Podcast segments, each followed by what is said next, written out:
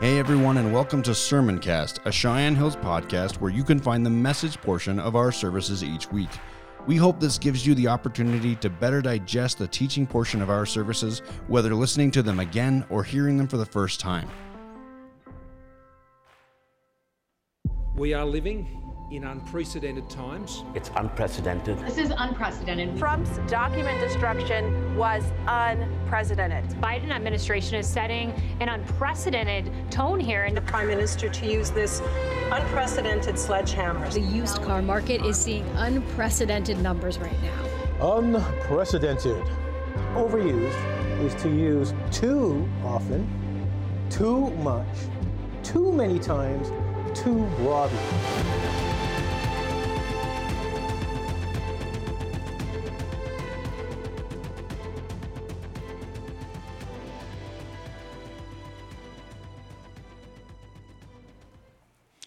And that's really about how that happened for this next series. And we're going to take this series right up through Easter. As we talked about the idea of what is the big word that you hear? What's the pulse of our world today? And the word unprecedented came up several times as this is what we hear all the time, and it's true. I don't know if you've paid attention to that or if you've heard this or not, but it's like everything seems to be unprecedented. In other words, the, the definition of unprecedented means that it's never been seen before, never been done before. So it's very possible we've kind of overused that word. But maybe we've a little bit underused that word when it comes to biblical kinds of things. Because I think there's some things in the biblical proportion that are certainly unprecedented, never seen before, never done before. We're going to start off with Adam today. And I would say that creation, from even the angelic host, the angelic host had never seen, I'll bet you they've never seen a dinosaur. That was unprecedented. You think about all the creation that's, that we have. I mean, if my, my uh, generation kind of knew this guy named Jacques Cousteau, he used to take us out into the ocean and go deep in the ocean and find these fish that had this little light, bleep, bleep, way down deep where it's so black that I don't know why God put that bleeper on that fish. You would think that'd be like a signal. Here I am. But anyway, he survives down there somehow. Unbelievable things of creation. And I would imagine the angelic host thought, wow, this is unprecedented. We've never seen, we have no idea of God's crea- creative prowess. They'd seen glory. But there were some things that I'm sure they never had seen, even in the, the created order, especially man. Man was had to be unprecedented. You know, the angelic beasts or, or creatures were created individually. They were created beings individually. Man is born of woman, procreation. That is unprecedented. The angelic host had never seen the propagation of man. There's a lot of things I believe that were unprecedented, but there's one today that I'm going to talk about. That I think still the angelic realm, and I would say the human realm doesn't fully understand or can embrace the word that we're going to discuss today, that I believe is truly unprecedented. First thing I want to talk about today is the, the rules of God. Now, I say the rules of God because I, I wanted, instead of titling it attributes of God, I wanted to call it rules of God because rules kind of makes you think a little bit differently. Attributes is like, okay, I've heard of this before. But this, when God reveals himself to us, he reveals who he is. And he says of himself things that we go, oh my gosh. Those are revelations of God, of who He is. So, one of those attributes, rules of God, is this that He's infinite. Infinity. Now, I don't know about you, this is just the way my brain works. Maybe it's because I'm one side brain more than the other side brain, I'm not exactly sure. But I can almost deal with eternity future. I can almost almost deal with that one. The one that just I get back here and it's just like I stumble all over my thinking is eternity past. God existed in eternity past. That blows my mind. I don't have a shelf for that one. But God tells us he's, he's infinite. So here's a verse. There's several verses that we put this together. And I'm not going to unpack every one of these and give you verses for it. I just want you to know I'm going to hit the high points of these attributes because it, I'm really trying to use these attributes to make a case for something. So, but I want to unpack this one. Uh, Colossians 1:17 says, "And he is before all things, and in him all things hold together." That's a, that's a picture of God is before all, he's in all, and he tells us later that he's in eternity future. We will be in eternity future. There is an eternity future. I don't know about you, but that blows my mind. God is immutable. That means he never changes. What God said was sin before is sin now. He's immutable. Now, the, fortunately, the way that God has dealt with sin has changed. Used to be under the law. You break the law, there was immediate consequences. Today we've got we live under grace because of Christ we live under this thing called grace. There will be a future kingdom, the millennial kingdom, and Christ will reign on his throne in Jerusalem over, over all the kingdom. And that's a different kind of, of relationship that we'll have with God. So, but God doesn't change. His way he deals with man changes. God doesn't change. He's immutable. This is an immutable attribute. He never changes. God is self sufficient, He has no needs. Psalms that says, If I were thirsty, would I ask you, oh man?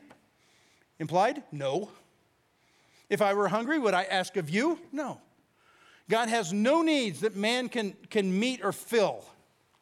Now, his desire to share his glory with us and that we worship him, that's out of our own free will. That, there's something about that that is powerful in the heart of God.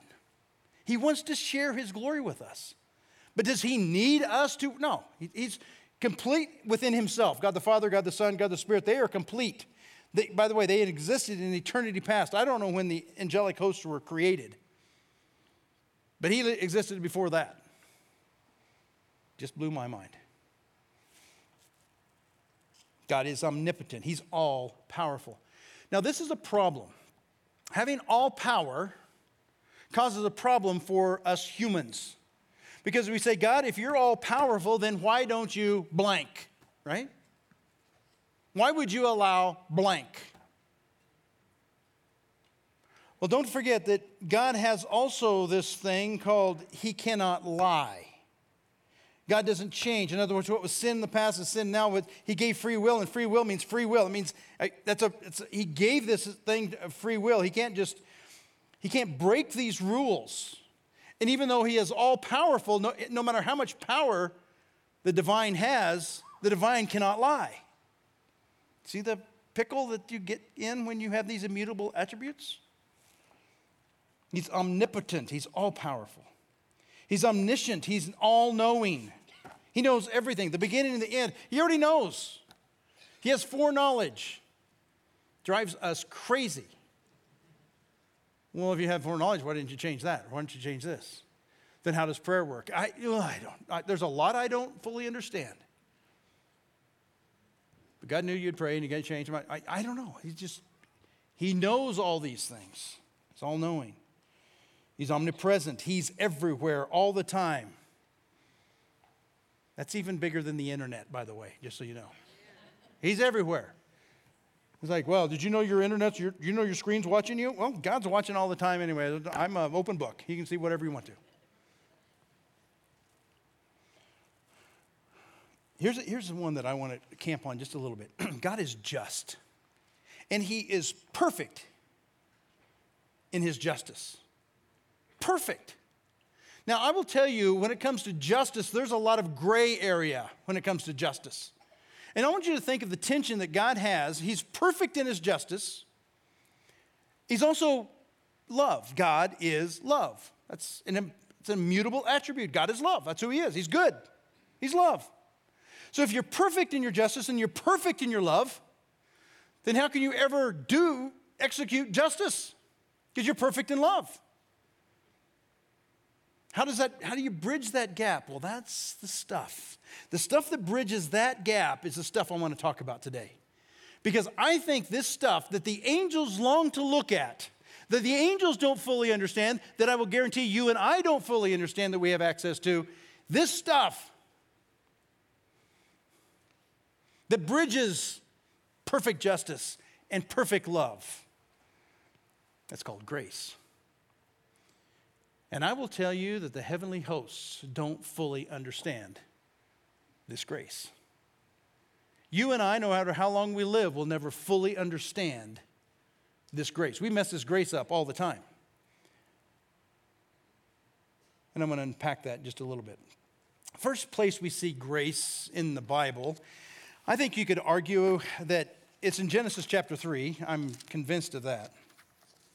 But I think that some could argue maybe a different place. I'm going to start someplace that I don't necessarily say that this is a picture of grace, but I, I do think I see how someone could argue that this is a picture of grace. Genesis chapter 3. If you don't have a Bible, raise your hand. Uh, I think our host says, I didn't mean to imply on you guys, but thank you for your grace. And um, they will bring you a Bible if you so choose to follow along. Some of the verses I have on the screen, some of them I don't. If you follow along with your phone, tablet, whatever, you're most welcome. I'd like for you to see these verses. Genesis chapter 3, verse 15. Now, this is when, okay, Adam and Eve had sinned, and then they blamed each other, blamed everybody, blamed the serpent, blamed it, and God is now dueling out the judgment. So he tells the serpent, You're gonna you crawl in your belly all the days of your life. Then the next thing he says in verse 15, I will put enmity between you, serpent, and the woman between your offspring and her offspring. He, meaning her offspring, her, he will bruise your serpent head. And you, serpent, will bruise his heel. Now, this is possibly, you could argue, this is a picture of the first picture of God's grace. I think it's better to say this is the per- first prophecy in the Bible. God was prophesying and saying that there will be the seed of the woman is going to crush the seed of the serpent's head. Now, the word bruise there is kind of kind of misleading. Not, I don't know if it's misleading, but it's kind of it really means overwhelmed. He will overwhelm your the seed of the serpent's head, and the seed of the serpent will overwhelm the heel of her seed. I would rather be overwhelmed by the heel than the head, wouldn't you? I think. And that's the picture that he's saying here. I think this is a picture of God's grace for sure, but it's probably the very first picture of there's going to be a line, there's going to be a seed that's going to be that's going to go from Adam and Eve to their the next generation. So we see Cain and Abel. And so the seed of the, the serpent saw that, okay, here's the here's the lineage. I get the picture. What am I going to do? I know. I'll get some pride going in Cain, get him hating his brother, get him jealous, and have him kill him. Done with the seed. And it worked. The thing that he didn't get and he learned over time is that God has other ways, like having a, another boy named Seth that could carry that line, that seed. And we see Seth go on. And then we see Abraham, and then Isaac, and then Jacob. And then it goes on through, and then David, and then all the way through. We're going to see this. This, I will tell you, this, this lineage or this seed or this became this root or the seed became this root, which is Israel, and we're grafted into that root. I mean, it's just unprecedented. This is the most marvelous story that you and I are a part of, and it started way back in the garden. And I think Satan was just, you know, had no idea. And I think he's still looking for that, that uh, well, he's, up until the time of Christ, was looking for who that seed is. And, Satan, and Satan's head was crushed by Christ on the cross. Now, doesn't mean that he didn't have, what was crushed was sin and death, the eternal, eternal death.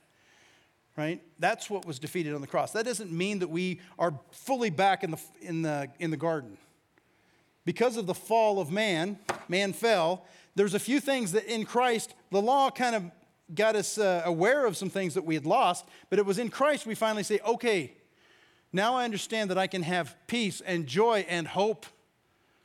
But it didn't restore everything. We don't live in the garden, we still live in the ghetto. This is a place where Satan still has a reign of some kind that I don't fully understand. But the sin and death conquered. Done. If you're in Christ, you are a new creation. And we have this, this great hope because of this great grace. We're going to talk about a little bit more about that. I don't think that's the first place of grace, but some people might argue that, and I actually I wouldn't argue with you. It's a it's an amazing picture if you unpack it. Skip down to verse 21. Then the Lord God said, Behold, the man has come become like one of us. Who's us? God the Father, God the Son, God the Spirit. One of the first pictures we see of this plural, triune God. Okay? Behold, man has become like one of us, knowing good from evil, knowing good and evil. Now, lest he reach out his hand and take also of the tree of life and eat and live forever. Now, there was two trees that we know of for sure in the garden, and one was the tree of the knowledge of good and evil. Don't eat of that one. They did, and they had knowledge of good and evil, just like the serpent said. I don't think they realized the consequences would come with that, the fall, that, they would fall out of God's grace, if you will. But there was this tree of knowledge of good and evil. It's also a tree of life. And I, and I think it's God's grace, what we're going to see in the rest of this passage. Because if, if they reached out and ate from the tree of life, then Adam and Eve would live forever the tree of life is an eternal tree. It's a tree that we see in, in Revelation chapter 22, verse 2. It's the tree of life. Because when you eat from that tree, then you, you enter into the kingdom. It's like it's a picture of God's eternity. And if, and if we ate, if the, Adam and Eve ate from the tree of life in this fallen state, they would live forever in this fallen state. No redemption possible. That's why the tree of life was so, so important. And that's why, look what he does. This is a great grace of God. Therefore, the Lord sent him out of the Garden of Eden to work the ground. It's like, stay out there, stay busy, so you don't come back to the tree of life, which he had, which he was taken. He came from the ground and he had to go work that ground. That was his punishment. He drove out the man, and at the east of the Garden of Eden, he placed the cherubim and a flaming sword that turned every way to guard the way to the tree of life. I don't know what you picture. I've got, this is what's in my head. I got a big angel, cherub, cherubim. And I got him kind of, you know, like a twirling, I don't know, twirling a flaming sword. That's what I got in my head. You can do whatever you want to. But he was doing whatever he needed to do to make sure this human would not come back and try to get to the tree of life and live forever in this fallen state. So we get to see the picture of what, how, how excuse me, serious things were with man and this disobedience or this sin that we've fallen into. Grace. The definition of grace, the word in Greek is charis. It means goodwill, it means loving kindness, it means favor. In particular, to God's merciful grace. And I like that picture of God's merciful grace because in the middle of this justice and this love, he, God has this great love for us. And yes, he's got to be just. And if he's just and perfect in his justice, we're all sinners. And so we all deserve damnation because we're all sinners. Even, even eating a bite out of the, the fruit, that was, that was the fall of man. That was disobedience to God. I don't think we have any clue what we're talking about, how serious sin is. They go, well, that's just a little, little sin. Like, I don't know, it got them out. It was a big sin, it was fall. Think of the brokenness and the damage that's happened because of that fall. We're born into this brokenness. And in particular, God's merciful grace. God's mercy. God's mercy is what He withholds from us. That's mercy. God withholds his wrath. Now, does that mean God is angry at sin? I think what the, the word wrath there is trying to explain to us is this is how God and sin get, to, get along together. Not at all. In other words, God and sin can't commingle. God, so in his mercy, he withholds his wrath towards sin and he extends his great grace things that you and I don't deserve. Unmerited favor. That's His grace.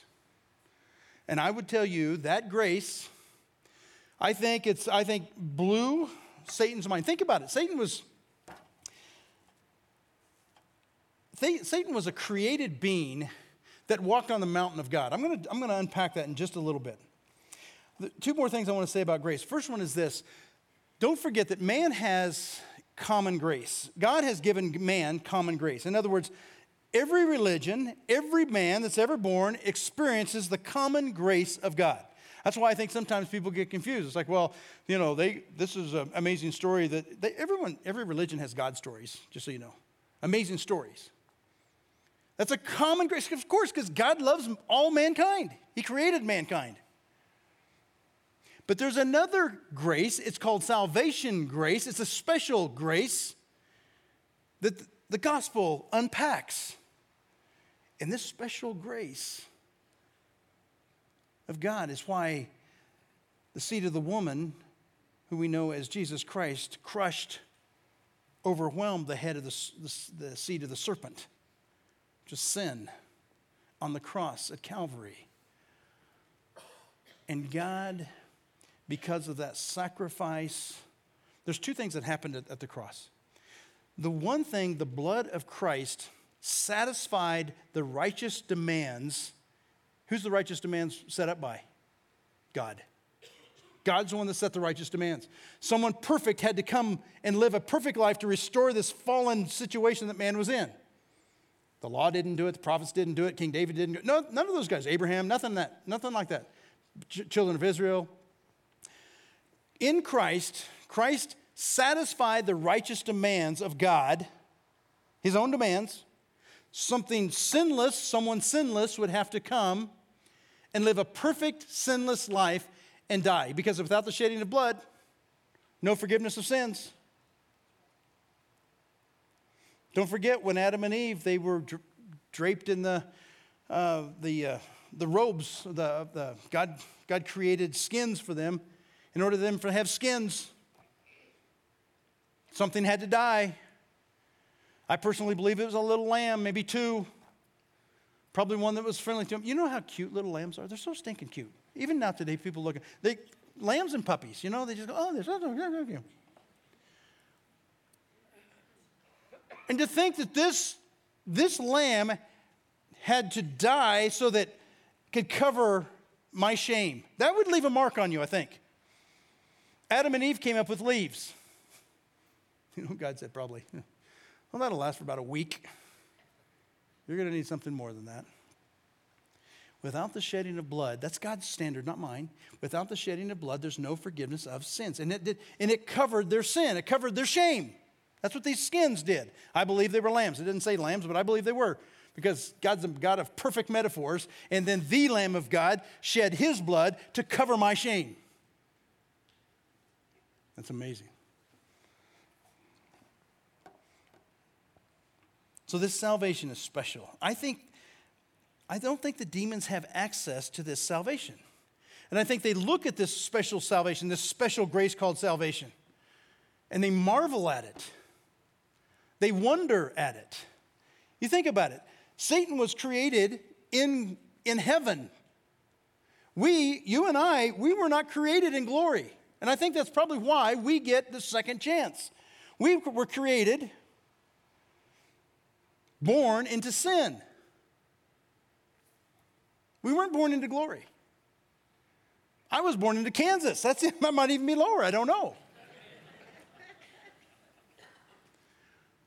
we are born into this. This is just who we are. I'm a sinner, born into this sin. So I believe that's why God has given this great grace. And I think Satan and all the demonic that have participated with Satan and, and got thrown out of heaven are looking at this grace and scratching their heads and going, oh my gosh. And probably still trying to do everything they can to mess up this plan. That's my best guess at it. Let's look at this plan, the plan of God. First of all, I want to talk about this banishment of Satan because I mentioned it, and I, would like just to read. Ezekiel 28 is one of those places. If you have a Bible, look to it. Ezekiel, Ezekiel, Daniel. Um, if you can find that, Ezekiel 28 is where we see this description. Now, we see this also in other places in Scripture. For example, um, this is talking about the king of Tyre. And you're like, well, he's talking about the king of Tyre, not about Satan. But you're going to see the shift, and you're going to go, oh, I think he's talking about something besides just the king of Tyre. Is it true of the king of Tyre? Yes. But this is also true of another being that's out behind the, the running the puppet strings of the king of Tyre, if you will. And you're going to see that in a second. But it's not unprecedented because we see this with David. And David has a psalm that he talks about, you can see my bones, and the, the, uh, the, uh, the, the, people are wagging their heads, and it talks about how he's pierced for our transgressions. And we go, oh my gosh, he's not just talking about David, although David may have experienced some of these things in a certain way, he's actually talking about what Christ is going to suffer. So we see this in, in other ways. And so what we see here is, and I'm going to unpack this just a little bit Ezekiel chapter 28. I'm going to start reading verse 12. It talks about the king of Tyre, verses 1 through 10.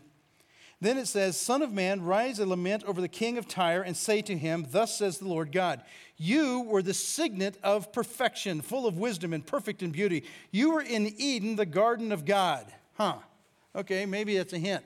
It's talking about maybe something uh, different than just the king of Tyre. Maybe it's something bigger than the kingdom. You were in the Eden, the garden of God. Every precious stone was your covering sardis, topaz, diamond, beryl, onyx, jasper, sapphire, emerald, ch- uh, whatever that was. That one. And crafted in gold, and crafted in gold were your settings and your engravings. On the day that you were created, they were prepared. So here's we get this idea that we're talking about somebody other than this king of Tyre, and whoever this is, we know that it's Satan himself, Lucifer, he was created. Each of the angelic hosts were created, probably separately. You were the anointed guardian cherub. I placed you, you were in the holy mountain of God. In the midst of the stones of the fire, you walked. Now, these stones of the fire probably is a picture of the throne room of God. He walked in the throne room of God in the Holy of Holies, if you will.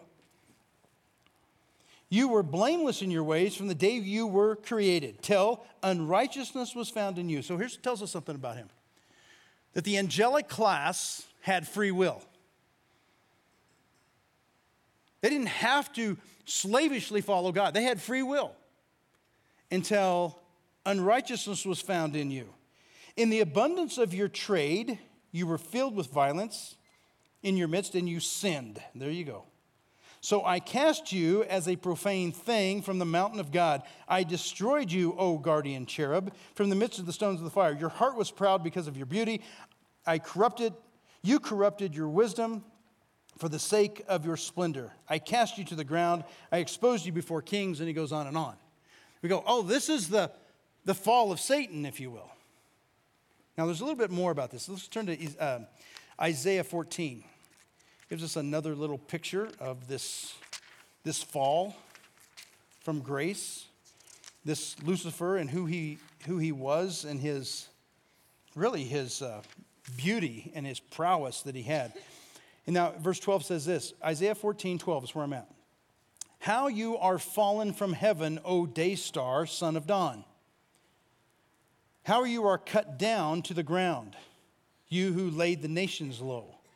You said in your heart, I will ascend to the heaven above the stars of God. I will set my throne on high. I will set on the mount of the assembly in the far reaches of the north. Here it is I will ascend above the heights of the clouds. I will make myself like the Most High. That is sin. You say that I don't believe in God, I kind of think I am Him. That's sin. That's what He did. The question I have, and I would love for you to get the answer and email it to me because I've, I was like, why did Satan, Lucifer at that time, the, the angel of the morning star, the most beautiful angel, in fact, I think it goes on to say that. It says that you were brought down to Sheol. I think in the other, other verse it talks about the most, most beautiful angel. It's because of his beauty, because of his power. He looked at himself in the mirror and said, Man, you are handsome and powerful. Why did Satan think he could take God? That blows my mind. The best shot I have, I'm going to give you my guess, and you can give your guess. I, I, God is light. Maybe he didn't see all of God's power. Maybe he saw light. Maybe he saw his creation. Maybe he thought if he can get a half of the angels to go with him, he ended up getting the third. Maybe he could take this place over. I don't know what was in his head. But beauty, in his own glory, his own power, his own pride drove him. And he fell. He was booted out. For whatever we know, that his, his at least this, I know this much, I believe his knowledge was limited. Now here's a, here's a verse in 1 Peter chapter 1, verse 10 through 12, and it gives us a little bit of hint of what's going on in the angelic class. And I would say, I would put Satan in that angelic class. Now, he's a demon, I get that now. He's Satan, but he was created to be a cherub. He's the angel stuff and he has angel stuff um, mind and understanding. And so here's what we know of just a little tiny glimpse into what the angels know and think and do. So he says this in 1 Peter chapter 1, verse 10 through 12. Concerning this salvation. So it's concerning salvation. We're talking about salvation, we're not, talking about other things. Concerning this salvation, the prophets who prophesied about the grace that was to be yours searched and inquired carefully, inquiring what person or time the Spirit of Christ in them was indicating when he predicted the sufferings of Christ. In other words, they knew, the prophets knew, that there would be Messiah. Today, the Jews are still looking for Messiah, the one that ushers in this great grace. They missed Messiah in Christ. For whatever reasons, and there's a lot of reasons, that's another sermon. But they, they missed Messiah. They're still looking for Messiah. The prophets of old were inquiring and digging through scriptures, trying to understand at what time this Messiah would bring in, usher in this great grace. It was revealed to them, verse 12, that they were serving not themselves, but you in the things that, and by the way, Peter is talking to you, meaning the church, to you, church, you Gentiles, not, not Israel, to you. First Peter is talking to, to the church. It was revealed to them, the prophets, that they were serving not themselves, but you, church, in the things that they have now been announced to you through those who preach the good news. Good news is the gospel, the grace of God, to you by the Holy Spirit sent from heaven. Here it is things into which angels long to look. In other words, angels don't know everything. That's the whole point of that for me. They're looking, I think that just blows their mind. I think they're looking down and thinking, ah, that guy, there's no way God's grace can change that guy. And then that guy finds Jesus Christ and changes his life. And life, his life is changed by the grace of God. And I think they're long to look at this thing and going, wow. Why? Angels don't get a second chance. Demons don't get the second chance. And we get this second chance probably because we're born into sin and we get this opportunity to receive this great grace. Now, it doesn't restore us back to the garden, but it restores a bunch of stuff hope and joy and peace, comfort. There's a lot, the gifts of the Spirit. It restores a lot of things. Now, someday everything will re- be restored in Christ, but we get a little foretaste of it right now those that are in, and I think that's one of the reasons the church is a big deal. You don't have to come to church to have this great grace, but you come to church because you, you experience this great grace and you want to learn more about it and understand. It's like, what is this grace? Because I don't think you fully understand this great grace. I don't fully understand this great grace. I don't think Satan fully understands or the angels. I think they're longing to look this great salvation. They're going, oh, there's a guy, there's a gal. we, Satan's going, we got that one locked up. And then guess what? They find this great grace. And many times that's what happens. They get locked up, and sometimes in prison, they find this great grace. Changes everything. And I think angels long to look at this mind blowing thing, this unprecedented thing called grace. Grace is that stuff that takes a just and holy God that cannot stand even be close, can't be close to sin because of his justice and of his holiness and his righteousness. And his great love is going at the same time, and grace is what bridges that gap. And it's because of his grace that he offered through his son at Calvary. Because in Christ, God satisfied his righteous demands of this fall in Christ by shedding his blood. And when you have this satisfied, you are now robed with God's robe of righteousness. It's amazing. Sin has been propitiated, snuffed out. It's like a, a match that starts and is dunked in water. His wrath is propitiated in the finished work of Christ on the cross. Done. And then we live and enjoy and understand this great grace. It's an unprecedented grace. I want to close with this last verse in Hebrews chapter 4, verse 16. It goes like this Let us then approach God's throne of grace with confidence. Why can we approach with confidence? Because we've been robed with this robe of righteousness. And this robe of righteousness allows me to get before this holy God. Picture God to be the sun, the heat of the sun. There's no way that a human could stand the heat of the sun. But with this robe of righteousness, I can stand that heat. His wrath towards sin is absorbed in this robe of righteousness that, I pur- that was purchased for me, and I just chose to put on. And thank God for it. That's His great grace. And I can stand and I can come boldly. Let us approach God's throne of grace with confidence. I can come with confidence so that we may receive mercy and find grace to help us in our time of need. That's why. I don't think we fully understand what we have as a child of the living God. I don't think we understand what it means to be the bride of Christ. But the one thing we need to know is that we have this great grace. Now be careful with the grace. Because you have experienced grace and you think that other person that lives like this, they say they're a Christian, but they do these things. Let God deal with that. Just, just love them. You'd be way better off. Just, just love them. It's not our job to judge. That's God's job. He's got to take care of all that stuff. I can encourage, I can do my best to point. Do I think it matters that we live close with God? Absolutely. Because when we live in this grace and we're close to Him and we get our the sins that we uh, that tend to build up between us and God, and we get those just like we did, we took communion and say, I would confess that sin, then He gets that, we get fellowship back. We get peace and joy and all those things. That fellowship with God, it's huge. Eternal rewards. There's a reason to, to walk here. There's a reason not to walk here. But don't get judgmental while you're here because now you just you just got over here. Be careful with that one. Let God be the judge. He's the dispenser of grace. Our job is to love. We just love him. Would you pray with me? Father in heaven, I know that we don't fully understand this grace that you've given us. It's in a most, it's in a most amazing, unprecedented.